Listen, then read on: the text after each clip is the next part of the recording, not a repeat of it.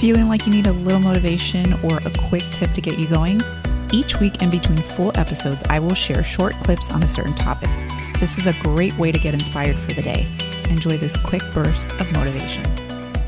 Okay, so today I want to talk about decluttering your mind so that you can reduce some stress. This is something that is super simple to do and it's going to make a huge difference in your life.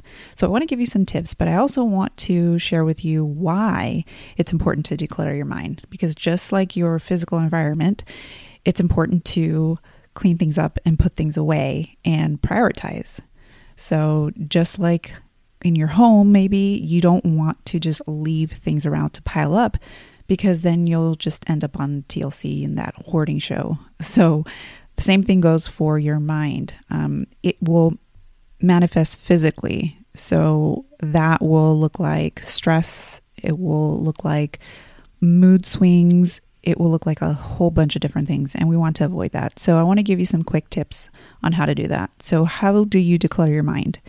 One of my best tips is creating habits. This is what's going to create kind of long term decluttering of your mind. So, habits is creating a routine so that you have space for other thoughts that you have to pay a little bit more close attention to. So, creating habits could be, you know, a workout, right? Because if you have a workout routine, you don't really have to think about it. It's something that you don't have to worry about. So, you don't have to say every day, oh, man, I, I didn't get a chance to work out. So, that's constantly sometimes playing in the back of your mind that could be weighing you down. So, there's a lot of different habits that you can create, right? But the more habits that you have, the better. My next tip is having a planner or a journal to write things down. This is huge. This is something that has helped me so much. It's it's a way for you to put things down on paper and the biggest benefit of this for me has been just not forgetting things and jotting things down and really bringing things to my conscious mind or bring them up to the surface so that I can be more aware of some of the things that I'm doing. But it's also a way for me to make sure that things get done because I love checklists and I love to have a list to go by every day. And having a planner has helped me with that, but also having a journal. You probably have many, many thoughts of just things that are, you know, you're worried about, um, you have anxiety around.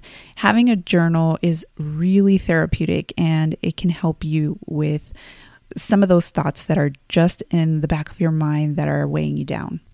My next tip is to be proactive, getting things done when you have the most energy.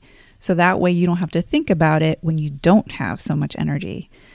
My last tip is to protect your thoughts. We have thoughts that we're sometimes not even aware of. We have limiting beliefs.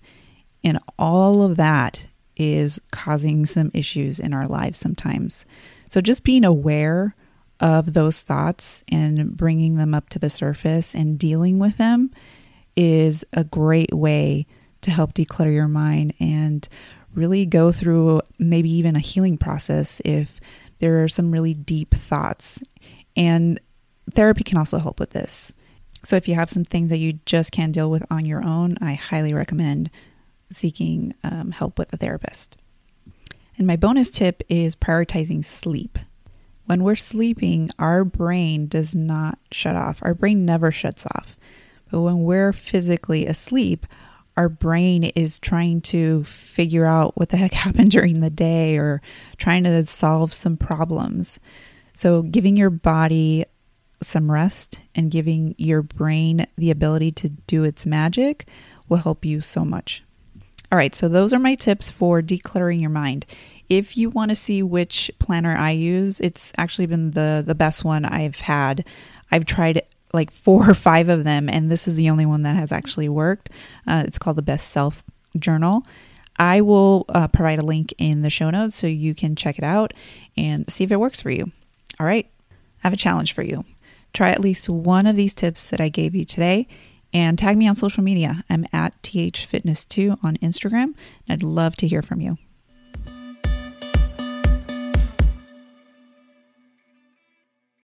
Hey, if you love listening to the podcast, please leave us a rating and review on Apple Podcast. On iTunes, go to the show and scroll to the bottom underneath ratings and reviews and click on Write a Review.